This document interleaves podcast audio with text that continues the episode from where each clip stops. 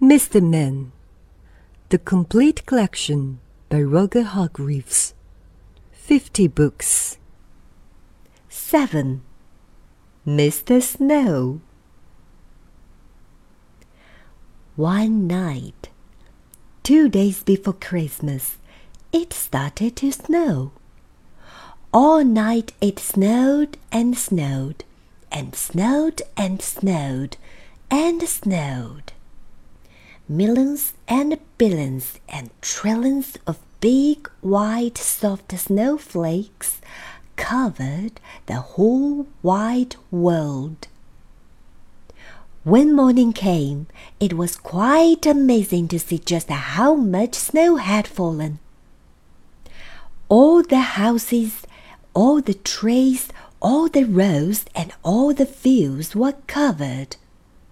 It was almost as if a huge white blanket had been gently laid over everything. Everywhere it looked was white. And then the sun came out, and so did the children. They were all dressed up and muffled up, wearing scarfs and woolies and gloves and boots, so that they couldn't catch cold.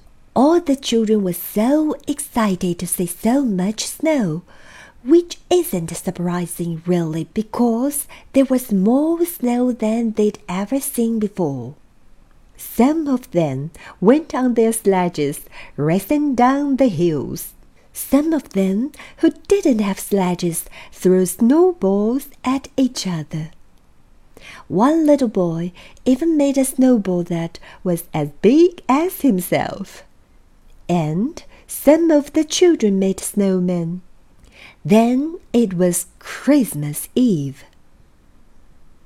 The children all went home early so that they could go to bed early, so that they could get up early to see what Father Christmas had brought them.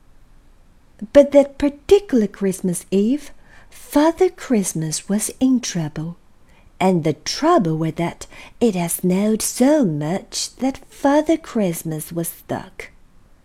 Well and truly stuck. There was so much snow that his reindeer simply couldn't pull his sleigh piled high with all the presents that he had to deliver to all the children. Oh dear, thought Father Christmas to himself. Oh dear me, what am I to do? He sat down on his sack of toys and thought and thought how he could manage to deliver all the presents to all the children before they woke up on Christmas morning.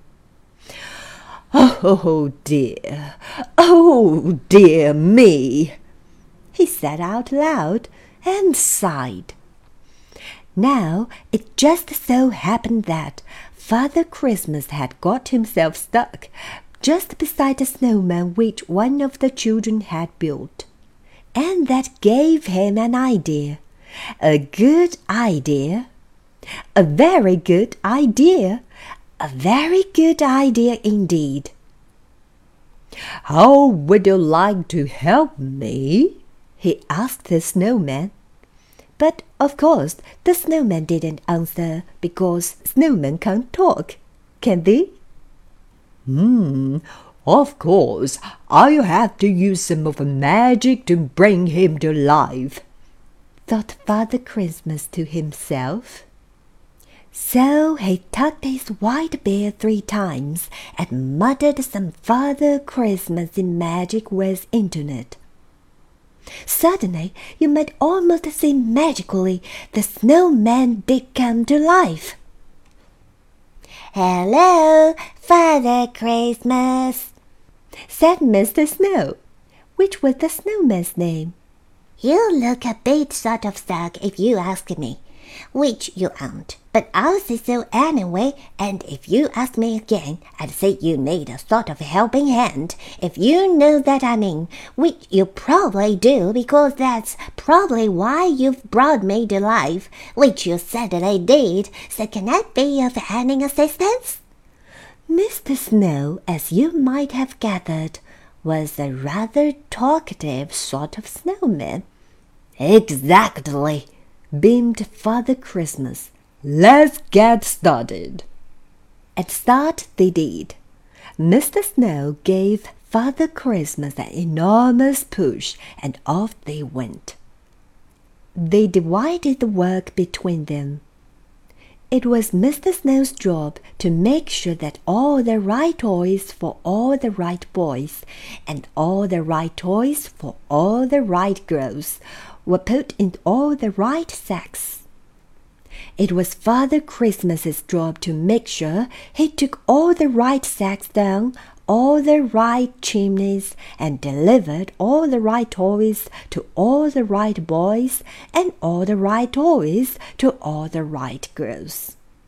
Mr. Snow and Father Christmas make sure that Susan got her teddy bear.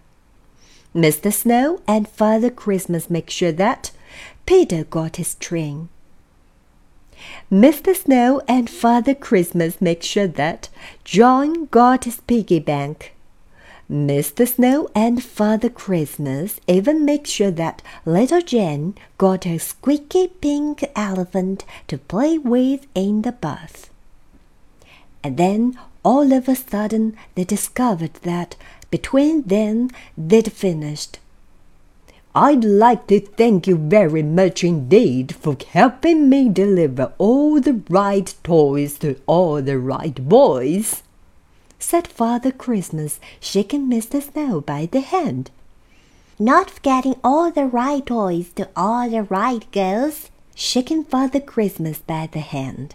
And now I'd better than you back and do a snowman again, said Father Christmas. Thank you again and goodbye. My pleasure, smiled Mr. Snow. And do you know, from that Christmas to this Christmas, Father Christmas always chooses the snowman to help him. So, the next time you build a snowman, you'd better make sure you build him properly. Because somebody you know might want that snowman to give him a hand. And you know who that would be, don't you?